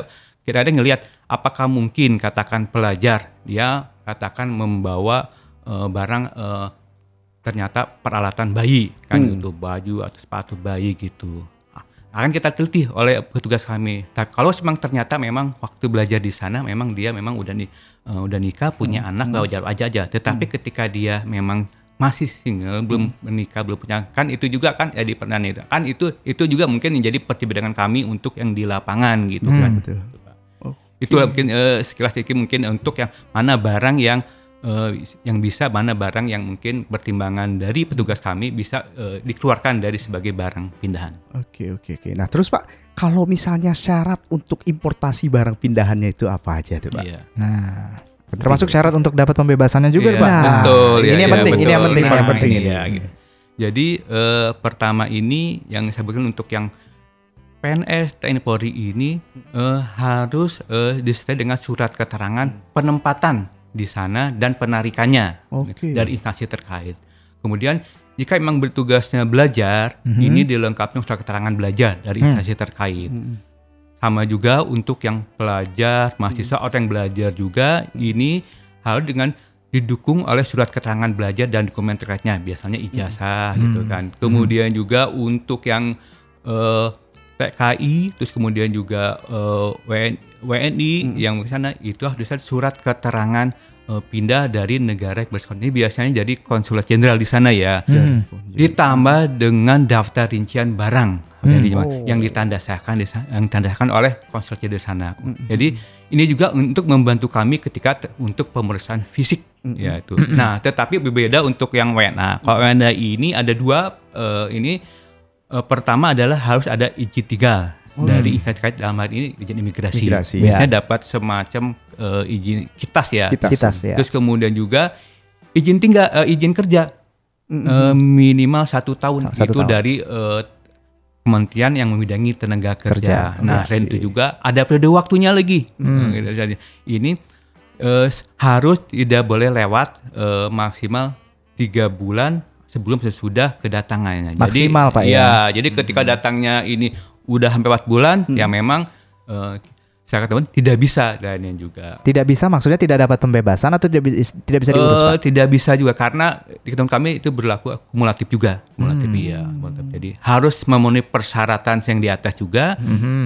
karena dan eh, setelah itu dia akan mendapatkan pembebasannya. Pembebasannya. Iya. Ditambah lagi di- kemudian juga eh, dokumen seperti ya fotokopi paspor, nah, terus kemudian Hmm. juga eh, daftar rinci seperti yang disampaikan ini dan Mhm. dokumen yang lain, Mhm. terus kemudian ini akan dilakukan pemeriksaan fisik. Nah, Hmm. itu. Oke oke oke oke oke. Nih Pak sekalian nih Pak kita ada saya bacain pertanyaan Ya. dulu nih Pak nih silakan. saking menumpuknya nggak bisa kita hold dari eh, agak susah bacanya nih 3 RII underscore 79 oh dari TKI nih Pak. Ya. Eh, Pak kami ini kan cuma TKI yang ingin cuti kembali Iya. ke Indonesia Pak harusnya jangan dipersulit dong Pak kita kan bukan pelancong yang liburan ke luar negeri Hmm. jadi mungkin pelayanannya tolong dibedakan atau dikasih semacam keringanan lah nah gimana tuh komentarnya Pak eh, Subki Eh, ini maksudnya keringanan pembayaran. M- mungkin keringanan terkait Mungkin iya pelayanan mungkin ya. pelayanan juga Pelayanan mungkin mungkin ya. Nah, Eh, iya. Eh, di kami eh, ada petugas silakan. Karena eh, kami akan memberikan pelayanan ini kan pelayanan kepada siapa saja. Mhm. tidak saja kepada eh, PMI kepada eh, WNA tidak berikan layanan.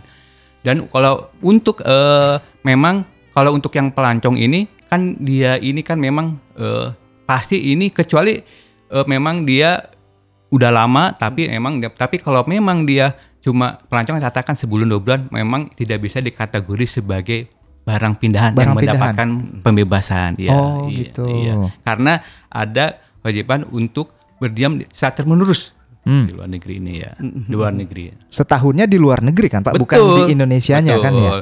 Bisa juga katakan mungkin eh, eh, tinggalnya katakan setahun di eh, katakan enam enam bulan di Malaysia, enam bulan di Singapura masih bisa sih. kita Masih bisa. Karena Hmm. memang tidak disebutkan ini harus satu negara, tetapi secara menerus berada di luar negeri. luar negeri, Ya. iya, Dan ditambah lagi ada surat keterangan Iya, dari Konsul Jenderal beserta dengan lampirannya ini. Oke, Hmm, baik baik. gitu. Jadi mungkin kalau misalnya persyaratannya semua dipenuhi, sebenarnya harusnya tidak ada masalah, Tidak ada Pak. masalah Pas- lagi dong. Saiful ya? tidak, tidak masalah. Cuma kan kalau pelancong itu eh, dia kan tidak bekerja pak. Tidak bekerja, iya, Iya betul. makanya karena yang pertama yang pasti satu yang karena pekerjaannya dia ha, dia berdiam di luar negeri. Luar negeri. Iya. Minimal setahun tadi, Iya, Pak, ya? eh, Kadang kan memang ada yang pelancong sambil bekerja. Nah yang mungkin nomad, nomaden ya gitu ya Hmm, mungkin hmm. bisa gitu.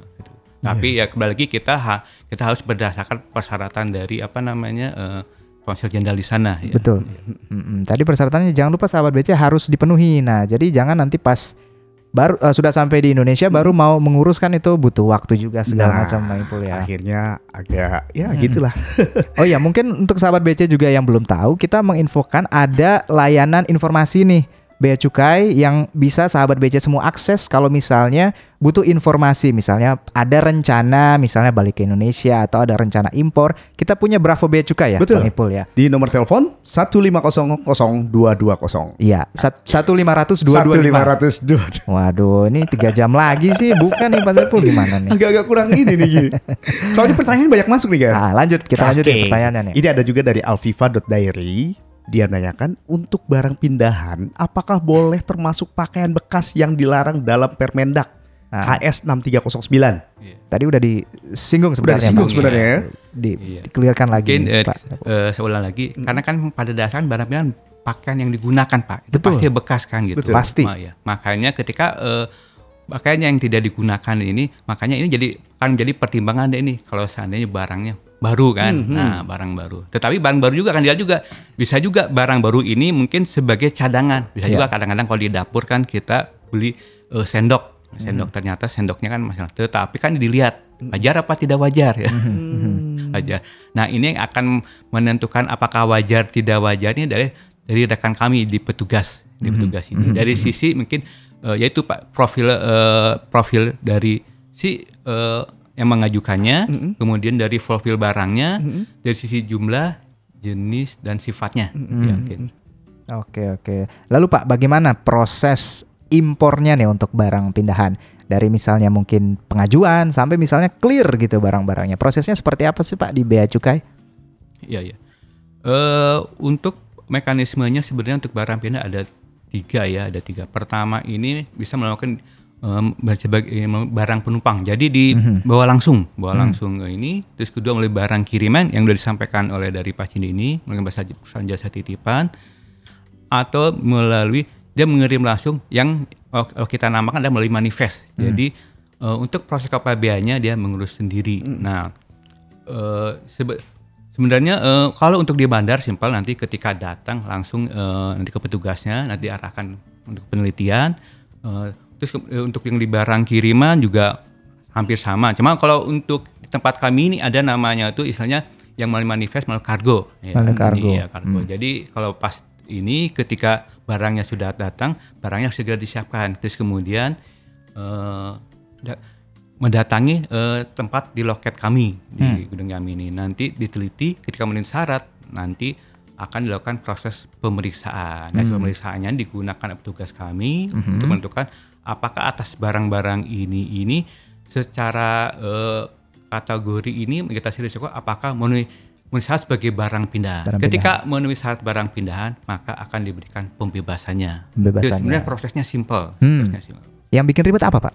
Menurut Pak Subki biasanya apa sih yang bikin ribet di lapangan Pak? Eh, mungkin dari eh, image masyarakat gitu. Sebenarnya Hmm. kalau kita eh, kita datang langsung aja, kita sebenarnya sih eh, kita mudah gitu. Iya. Yang mungkin tidak mudah tuh jika seandainya persyaratannya tidak kurang tidak terpenuhi. Hmm. Kadang ada kalanya surat keterangan konjennya belum ada, akhirnya ngurus dulu. Nah itu Oh, jadi lama gitu. iya, Padahal kan kalau untuk barang-barang yang tempatnya yang datang tidak se- yang tiga bulan lebih nih, ini kan tahu di TPS itu kan ada kena demoretnya kan itu. Oh itu iya, yang dikhawatir ya biaya gudang segala eh, macam. eh, Sebenarnya ma- masalah pemahaman dari eh, teman-teman sobat bea cukai aja yang, yang untuk mengajukan eh, barang pindahan Barang ini. pindahan. Iya. Itu ya, syarat dan ketentuan berlaku. Iya, jadi semua ada syaratnya ya Pak ya. Betul betul betul. Nih ada pertanyaan Pak dari Sin Sinta. Mungkin menyambung uh, penjelasan Pak uh, Subki tadi. Gimana Pak prosedur untuk pemberitahuan barang pindahan suratnya itu atau dokumen-dokumennya itu dikirim ke mana sih Pak? Eh, nanti eh, langsung dibawa ke tempat kami. Nanti kita akan minta aslinya gitu kan. Hmm, Nah, ke ya, kantor bea cukai berarti betul, ya? iya betul, Oke. betul.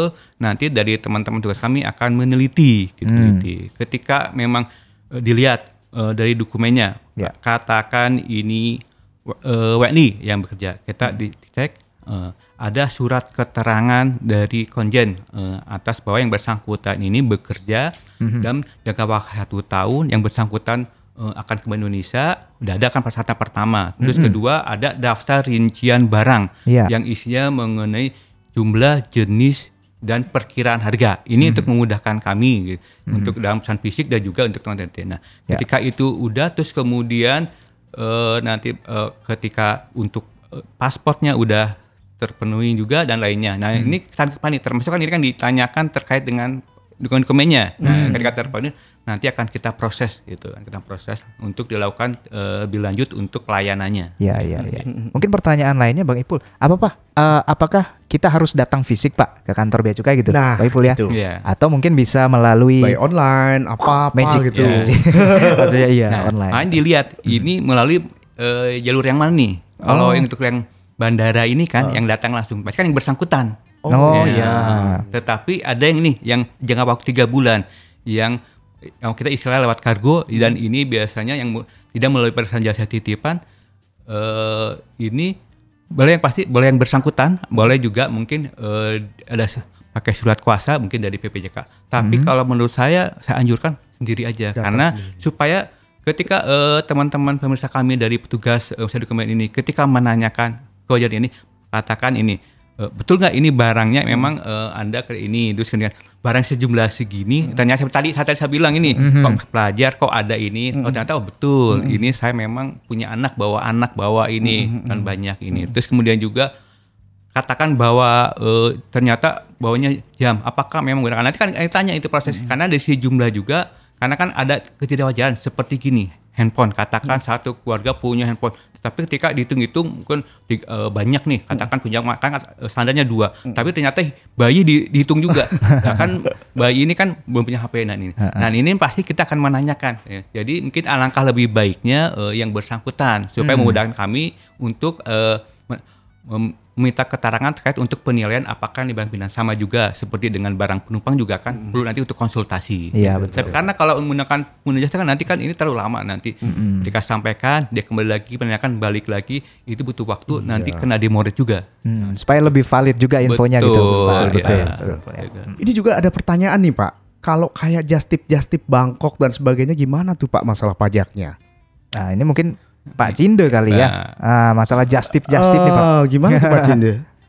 Ini just tip ini sebenarnya kalau istilah di kita adalah eh, PJT tadi sebenarnya. Hmm. Tapi mungkin kalau di masyarakat yang disebut just tip ini adalah Hmm. yang penumpang Hmm. yang keluar negeri kemudian dia belanja ya, Hmm. belanja atau ada Dititipin titipan gitu. dari teman Iya. dari ini kemudian dia bawa ke Indonesia, Indonesia. sebagai barang penumpang gitu ya. Hmm. Nah, ini tadi mungkin kembali ke penjelasan kami sebelumnya ya, so- sahabat PC ya, Hmm. bahwa eh, untuk skema barang eh, penumpang itu ada dua kategori barang ya. Yang pertama adalah barang pribadi penumpang itu yang ya yang dia pakai di luar negeri, kemudian memang dibeli untuk keperluannya sendiri itu masuk kategori itu. Kemudian yang kedua adalah eh, barang keperluan non pribadi termasuk tadi barang dagangan ya. Kalau just tip kan hitungannya dagang kan Betul, gitu ya. betul. Artinya dia beli bukan untuk sendiri, tapi nanti dengan imbalan tertentu akan dijual ke orang lain. Jadi dia masuknya kategori yang tidak mendapatkan pembebasan 500 USD. Hmm. Jadi nanti dikenakan eh, biaya masuk dan pajak dalam rangka impor gitu ya.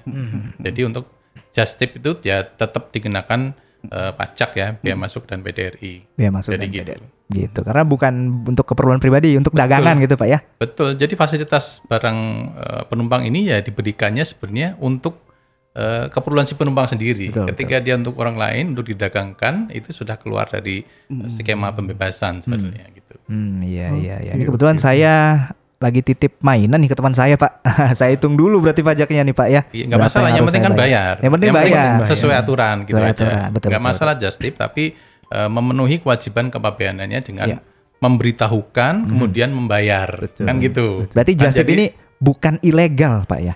ilegal itu kalau nggak bayar. ya. Kalau nggak bayar, nggak bayar ilegal. Nah, Ya. itu. Iya juga. Iya, iya, iya. Karena memang eh, kita kan di lapangan terbatas ya SDM. Artinya Betul. kita melakukan manajemen risiko. Mungkin ada yang lewat, artinya kan dia memang sudah sengaja kan gitu ya, sudah sengaja memanfaatkan skema barang penumpang Ya. untuk berdagang kan gitu. Mm-mm.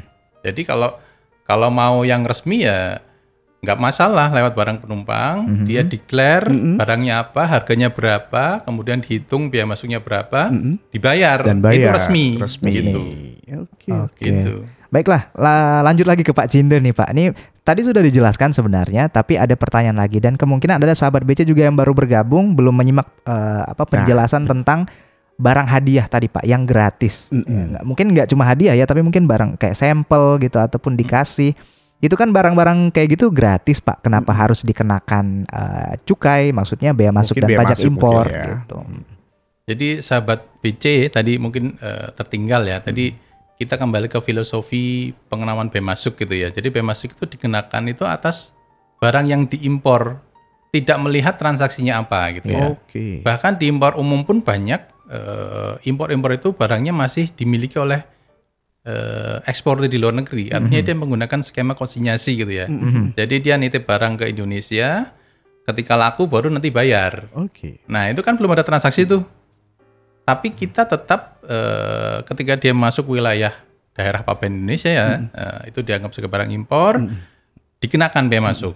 Perhitungannya mungkin tadi sudah dijelaskan ya, bisa menggunakan harga transaksi kalau ada buktinya, Eh, kemudian barang eh, identik, barang se- serupa, Serupa.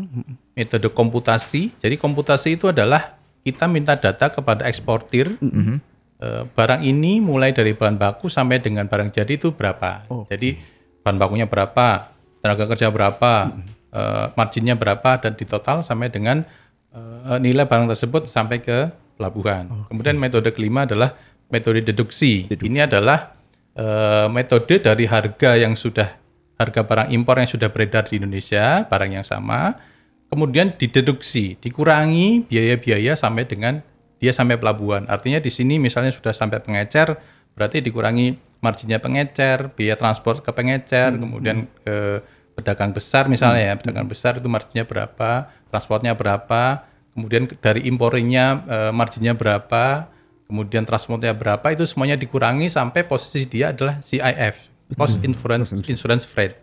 Jadi itu metode deduksi ya. Jadi dari harga barang impor yang sama yang sudah beredar dikurangi biaya-biaya sampai dengan posisi di pelabuhan. Jadi kita menggunakan metode-metode tersebut. Oke. Artinya meskipun dia tidak ada harga transaksi, bukan hasil jual beli, kita tetap bisa menggunakan metode-metode selain nilai transaksi. Kurang lebih gitu. Baik, baik, baik, baik, baik. Baik, tadi ada lupa ke Pak Subki tanya. Itu kenapa sih Pak? Tadi kan ada syarat-syarat yang Bapak Betul. sampaikan tuh. Kenapa mesti pakai eh, apa boarding pass ya? Atau tiket gitu Pak? Mm-mm, kenapa harus ditunjukin, Ah, Pak? Nah. Kalau misalnya hilang gimana? Oh. Nah itu Ah. eh, karena memang eh, boarding pass ini sebagai dokumen terkait yang bisa yang paling ini ya paling valid untuk membuktikan bahwa yang bersangkutan ini datang. Jadi kan sebenarnya ada, ada tanggalnya kapan. Ya, kan kalau boarding itu kan datang katakan berangkat ini minimal maksimal besok tuh nyampainya Betul, kan. Ya, betul. bukti nama yang bersangkutan. Nah itulah jadi dokumen terkait untuk dari kopi pasportnya ini. Mhm. Karena untuk menghitung eh, berapa bulannya? Ini yang bersangkutan ini eh, mulai dia yang datang sampai barangnya di pro- ini tiba. Untuk diproses yang tiga bulannya. Atau barangnya da- datang duluan eh, yang bersangkutan tiba. Tetapi ini kami untuk barang yang tiba duluan bisa kami layanin ketika yang bersangkutan tiba. Karena untuk menghitung waktu tiga bulannya ini. Silakan untuk datang. Jadi kadang-kadang mungkin barangnya supaya nggak repot barangnya banyak barang pindahnya dikirim dulu gitu. Saya berangkatnya besok bisa. Karena bisa, masih tiga bulan ini ini. Tetapi ini dilayanin untuk proses eh, validitas pembebasan masuknya ini ketika yang bersangkutan datang, Datang. ke Indonesia. Hmm, Oke oke oke. Jadi jangan sampai hilang ya. Betul. Simpan baik-baik itu. Betul betul betul. Nah selanjutnya nih Pak, kalau mis- eh, masih terkait barang pindahan nih. Nah misalnya pas pindahan, ternyata saya juga bawa smartphone nih Pak, handphone. Ya, ya, kembali lagi handphone. Iya, ini handphone tentang ini. tentang email nih Iya, Pak, ya iya. kan? Kalau misalnya kita beli barang melalui barang kiriman atau mungkin apa barang penumpang itu kan jelas ya beli baru kondisi baru wajib daftar emailnya. Kalau misalnya terkait skema barang pindahan nih Pak, saya kan udah tinggal di luar negeri setahun nih Ya. atau dua tahun lah Ya. katakan. Di sana saya beli handphone baru. Pas sampai sini apa juga wajib Pak saya daftarkan Iya, emailnya. iya. Nah gimana nih Pak? Kan sebenarnya email ini kan eh, untuk membantu industri dalam negeri. Mhm. Ini untuk menanggulangi adalah kan pemasukan pemasukan email ini barang-barang handphone yang eh, tidak membayar pajak tanpa menjalur resmi. Makanya ini menggunakan eh, email ini. Jadi eh, jika memang HP-nya ini tidak mendapatkan registrasi email, ini Mhm. maka kan HP-nya tidak bisa digunakan karena ketika masuk SIM card kan tidak keluar tidak ini, tidak sinyal nggak ada ini. Nah, Eh, untuk eh, smartphone ini, untuk register email ini eh, dimungkinkan, tetapi eh, kami himbau ya untuk eh, smartphone yang dibawa oleh eh, penumpang yang pindah, yang baru pindah ke sini, kita harapkan menggunakan jalur eh, penumpang. Jadi dibawa langsung gitu, dibawa langsung. Terus kemudian eh, barang yang di handphone ini harus masuk ke daftar rincian barang ini yang sebutnya itu ada uraian barangnya, jumlah, jenis, dan harga. Ini harus terdaftar dan ditandasakan. Ini harus masuk dulu. Itu memastikan bahwa smartphone ini masuk di dalam eh, data untuk barang pindahan yang divalidasi oleh yang disahkan oleh dari Konsulat Jenderal. Konsulat Jenderal betul ini. Terus kemudian yang bisa yang bisa eh, untuk didaftarkan hanya dua yaitu dua dua Dua eh, unit, Pak, maksudnya? betul ya Maksimal, Pak, ya? dua maksimal dua gitu Hmm. Eh, terus kemudian eh simple sebenarnya ketika dia dat ketika datang Hmm. eh, nanti kan isi SCD nih kita nanti kan dapat barcode nanti terus kemudian eh, tugas kami nanti akan cek apakah masuk jalur-jalur merah ketika masuk jalur merah kan ini mungkin eh, nilai harganya eh, mungkin eh, tinggi harus ada apa namanya eh, pena pembayaran gitu pembayaran Hmm. tetapi dengan adanya eh, surat keterangan bahwa bersangkutan pindah dan masuk ke daftar barang yang rinci ini Maka untuk bisa bebas, maka gitu. bisa bebas untuk Hmm. barang yang ini jadi barangnya ini bisa dibebaskan makanya eh, dimanfaatkan aja yang penting seperti itu syaratnya terpenuhi gitu Hmm. daftar ini Itu- dan dibawa eh, langsung ya mungkin ke, ke, ke bersangkutan Intinya satu mungkin Bang Ipul syaratnya dipenuhi. Syaratnya dipenuhi. Betul, ya. Kalau mau dapat fasilitasnya Betul. gitu ya. Hmm, hmm, hmm, hmm, hmm. Kita gimana? Lanjutin baca pertanyaannya. Iya nih. Nih Pak Suki dan Pak Jin ini pertanyaannya nih mirip-mirip nih. Kenapa? Nambahin silahkan. Ah, ada tambahan dari Pak Oke, Cinder. nih. silakan Pak Cinder. Terkait apa? Pak? Emailnya nih bukan? Email boleh. Bu. Nah, Ya. gimana nih Pak? Jadi Supaya lebih clear sedikit nih. ya, eh, sahabat eh, BC ya. Jadi tadi mungkin sudah disampaikan sebelumnya bah- bahwa kita tidak hanya melaksanakan aturan kita ya. Iya. Jadi terkait email ini mungkin satu ada eh, aturan Permenkominfo nomor 1 tahun 2020 ya kalau nggak Hmm. salah. Di situ eh, terkait eh, bagaimana operator lokal itu memberikan izin jaringan kepada suatu HP gitu ya. Hmm. Jadi di situ dikategorikan menjadi tiga tiga golongan eh, daftar putih, daftar abu-abu dan daftar hitam. Waduh. Daftar hitam itu yang tidak dikasih akses jaringan sekali. di Sama sekali. Indonesia, betul. Hmm.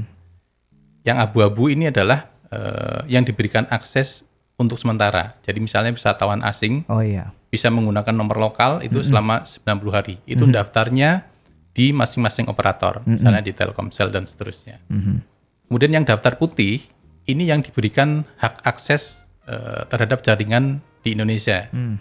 Nah ini ada beberapa kriteria nih. Nah untuk yang eh, ada kaitan dengan, bea cukai, ah, tanda kutip mungkin didaftarkan ya di, di, di bea cukai meskipun sebenarnya pendaftarannya nanti di Kominfo itu adalah melalui eh, skema tadi eh, barang penumpang dan barang kiriman. Jadi di Permen Kominfo itu yang dibuka untuk daftar putih di bea cukai adalah dua itu. Hmm. Sehingga tadi disarankan ketika dia adalah eh, WNI yang pindah, sebaiknya karena HP kan biasanya memang personal ya, artinya Iya. melekat di di, di Yang di- punya, Pak, yang ya? punya biasanya Hmm. dibawa. Mm-mm. Itu sebaiknya menggunakan skema Barang kiriman. barang Dan- penumpang, jadi penumpang. dibawa gitu ya, sehingga eh, bisa difasilitasi.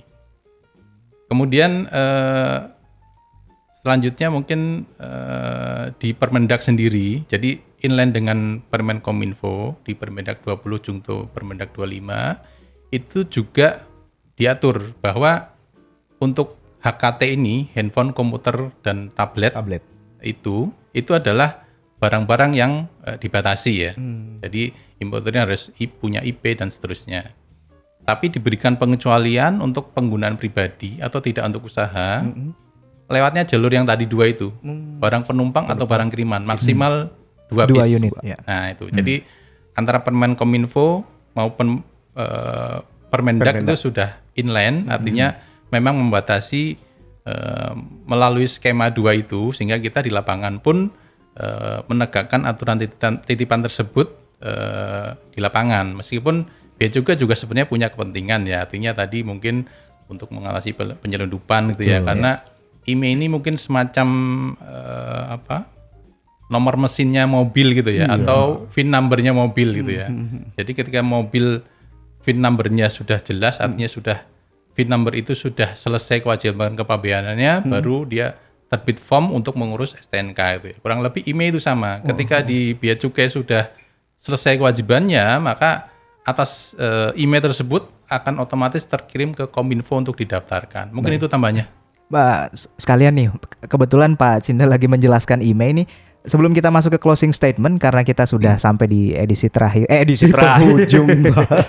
di sesi terakhir untuk siaran kali ini, Pak sebenarnya email itu ranahnya siapa sih, Pak Cinda? Apakah ranahnya Bea Cukai, atau apakah ranahnya Kominfo, Kominfo, atau Kementerian Perindustrian? Hmm. Karena di sosial media kadang narasi-narasinya salah dan menjadi sasaran amarah gitu Pak. Ketika layanannya mungkin tidak sesuai ekspektasi dari eh, dari orang-orang gitu. Gimana Pak Cinda? Betul.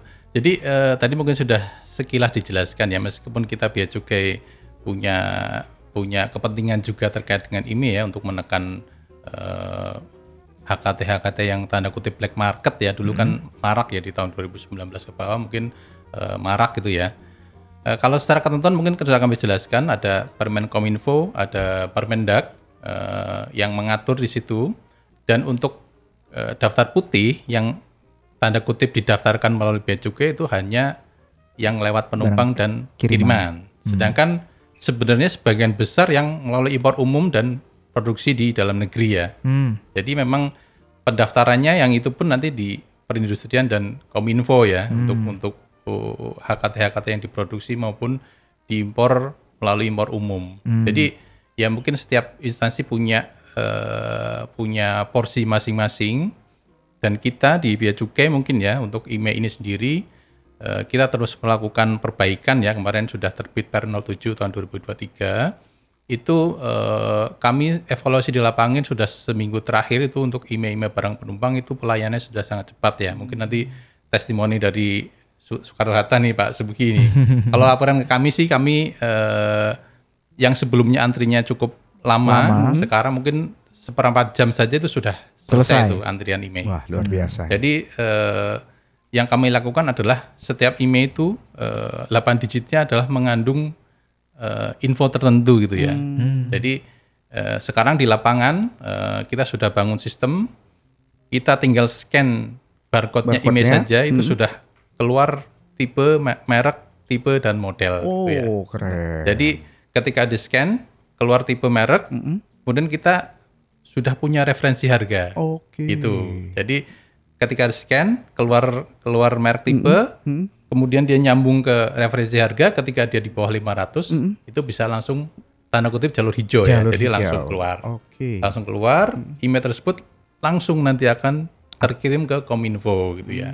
Jadi hanya sedikit saja yang eh, melalui teman-teman di PDTT atau jalur merah karena begitu di scan ternyata memang eh, secara harga itu di atas 500 sehingga Hmm. perlu dilakukan penetapan. Jadi itu eh, sangat membantu ya di lapangan eh, dengan skema eh, email yang baru di Per 07 itu. Mungkin itu tambahannya. Baik, baik, baik. Dan kita pengen ngingetin juga nih sahabat BC karena IMEI ini kan memang akhir ini lagi ramai nih Bang Ipul. Nah, betul, banyak juga ada yang menawarkan jasa-jasa unlock apa segala macam. Nah, itu jangan jangan ini ya, jangan dipercaya. Jangan dipercaya ya. Betul. Ya, takutnya kan udah bayar tapi malah kena tipu dan lain sebagainya.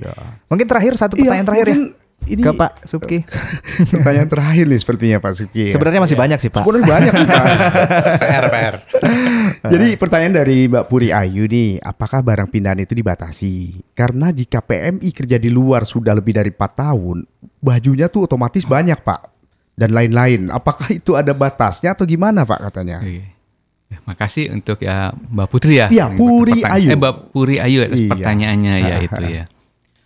Untuk eh, kembali lagi ya, karena kan se- normalnya ini kan barang pindahan itu barang-barang yang digunakan selama di sana, Selama di termasuk sana. oh, pakaian, mungkin Perabot sepatu, gitu, Pak, ya. Termasuk juga perabot, kadang ada olahraga, ada elektronik, ada HP, ada kemudian juga elektronik. Ini kan eh, memang eh, itu paket yang digunakan di sana. Mm-mm. Nah, masalah jumlahnya ini kan kembali lagi eh, apakah jumlahnya wajar gitu kan Mhm. dengan dengan jumlah segitu. Nanti dari eh, anggota kami nanti dari petugas kami yang di yang di lapangan akan menentukan. Karena kan eh, kalau seandainya satu orang pakaiannya katakan sampai seribu celananya eh, seribu ini seribu kan susah atau seratus satu kebanyakan Mhm. anamisme seratus seratus seratus atau kan lebih gitu apakah memang itu normal apa tidak itu nanti yang akan melakukan penilaian dari eh, teman-teman dari eh, pemeriksanya ya periksa Mhm. nah ini periksa dokumen itu dari sisi mitigasi risikonya Oke. iya jadi dari jumlah kita kan memang tidak bisa, memang tidak ada uku, Nggak ada ukuran, batasannya, nggak iya, ada batasan, hanya kewajarannya aja. Kewajaran. Kewajaran. Betul. Dan mungkin sepanjang bisa membuktikan gitu Pak ya. Ya betul. Ya, ya, ya, baik, baik, baik. Dan gak terasa di sini sahabat BC, kita sudah sejam lebih ya uh, Iya. ngobrol dan tanya jawab pertanyaan-pertanyaan yang sudah kita tampung. Kita mohon maaf nih kalau mungkin ada pertanyaan-pertanyaan yang belum sempat kita tanyakan ya. Betul, karena banyak banget. banyak Betul. banget. Sampai buka nih. Aduh, Sampai gimana buka nih. mungkin nanti di sesi selanjutnya dan mungkin untuk sahabat BC yang eh, ingin mendengarkan lebih detail dari awal, rekaman ini tersedia kembali nanti di podcast kanal Bea Cukai tayang di Spotify, Apple Podcast, Google Podcast dan Anchor FM. Plus juga nanti live video ini bisa diakses kembali di eh, halaman eh, profilnya Instagram Bea Cukai RI. Wih, cakep ya. Cakep. Kalau gitu kita pengen ngucapin terima kasih banyak nih kepada Pak Cinde, kepada Pak Subki udah menyempatkan waktunya. Terakhir sebagai closing statement ya. Oh Mas iya Saiful ya. dong. Nah, Biar Afdol nih, mungkin ada closing statement pertama dari Pak Cinde dulu nih. Baik, eh, sahabat BC, eh, mungkin kalau dari kami mungkin terima kasih nih pada teman-teman di kanal BC Radio karena eh, kalau kita lihat skema-skema yang ada di Bea Cukai gitu ya, eh, memang sebagian skema itu bersentuhan langsung dengan masyarakat gitu ya. Artinya eh, seperti tadi barang pindahan, barang penumpang, barang kiriman, itu pelaku-pelakunya adalah masyarakat umum yang tidak sering berkontak dengan kita. Artinya kita perlu melakukan edukasi lebih masif, lebih banyak ya. Ya. Kalau impor umum kan mungkin sosialisasi mungkin sekali, dua kali, tiga kali, karena pelakunya itu itu saja itu sudah langsung paham kan gitu. Nah ini kan berganti terus nih, penumpang hari ini sama besok beda. pasti beda. Hmm. Yang frequent flyer kan pasti sedikit kan gitu ya. Jadi saya mungkin terima kasih ke teman-teman kanal BC Radio dan mungkin dari teman-teman KPPJ nanti mungkin eh, sosialisasi-sosialisasi atau materi-materi yang eh, berkaitan langsung dengan masyarakat mungkin perlu dimasifkan kembali karena tadi mungkin sudah disampaikan di awal eh, sobat BC juga perlu memahami aturan-aturan di mana barang tersebut diimpor. Entah itu di Indonesia, entar entah nanti eh, sobat BC mengirim barang ke luar negeri itu perlu tahu aturan eh, lokal yang ada sehingga eh, bisa diantisipasi antisipasi di awal. Misalnya, oh barang ini nggak boleh, oh berarti nggak usah kirim yang ini kan gitu. Sehingga eh, di lapangan pun kita eh, bisa melayani dengan lebih baik, lebih baik. Di samping itu kami juga secara internal eh, selalu melakukan perbaikan ya. Jadi kemarin misalnya terkait dengan email, kita sudah terbitkan per 07, kita sudah bangun sistem, kita sudah melakukan manajemen antrian dan manajemen perubahan di lapangan gitu ya. Dan untuk barang pindahan mungkin kita juga sedang evaluasi untuk perubahan PMK yang tadi sudah disebutkan sudah terlalu lama gitu ya. Karena secara juklaknya sendiri di PMK 28 itu memang eh, belum secara rinci dijelaskan. Mungkin itu terima kasih saja buat eh, sobat BC yang sudah mendengarkan eh, dan mungkin informasi-informasinya bisa di-share ke teman-teman yang akan melakukan eh, mengirimkan barang, apakah pulang ke Indonesia ataukah pindahan segala macam, mungkin bisa di-share ke teman-teman yang lain. Mungkin itu, makasih. Baik, terima kasih. Selanjutnya Pak Subki, silahkan Iya. untuk closing statementnya. Ya, pada sobat baca semua, eh, dari saya mungkin hampir sama dengan eh, Pak Cini bahwa pembebasan biaya masuk ini kan sebenarnya fasilitas yang bisa dimanfaatkan semaksimal mungkin. Jadi eh, bagi yang eh, akan rencana bekerja luar negeri dari sekarang mungkin udah mungkin agar ingat. Kemudian yang akan berencana membawa barangnya pindah ke sini agar segera eh, persyaratannya di jangan sampai kan kadang-kadang di lapangan seperti saya sampaikan tadi ini eh, mereka kesulitan ternyata ini dan juga dipahami juga tidak semua eh, barang pindahan ini eh, mencakup semua barang karena masih ada beberapa barang-barang yang kadang terkena lartasnya. Betul. Karena pernah juga eh, nyampaikan juga ada yang juga sampai bawa barang peli- eh, peliharaan itu kan kan karantina juga gitu. Mhm. Terus kemudian juga kadang-kadang ada yang bawa, eh, bawa barang baru sampai 100 eh, karena kan eh, kembali lagi karena barang pindahan itu udah barang-barang yang memang eh, digunakan di sana yang akan dibawa ke sini. Jadi eh, dipastikan bahwa memang barang-barangnya adalah barang-barang pindahan, bukan lain barang pindahan. Ya. Gitu, gitu. Eh, itu aja dari saya terima kasih banyak dan terima kasih juga ini eh, bagi teman-teman dari BC Kanal eh, yang telah menyediakan eh, tempat bagi kami untuk melakukan sosialisasi. Terima kasih. Baik, baik, baik. Kalau barang pemberian mantan gimana Pak? Masuk nggak? Tergantung. Tergantung barangnya apa ya. Kalau gitu kita pengen ngucapin sekali lagi terima kasih. Ipul ya Terima sahabat BC yang sudah menyimak. Kalau gitu yang bertugas saya Tegar Nawawi. Bang Ipul juga menemani sahabat BC semua. Ber- A- ada Pak Cinde, ada Pak Subki. Mohon pamit undur diri. Selamat melanjutkan aktivitas Anda. Have a nice day. Bye bye. Dadah.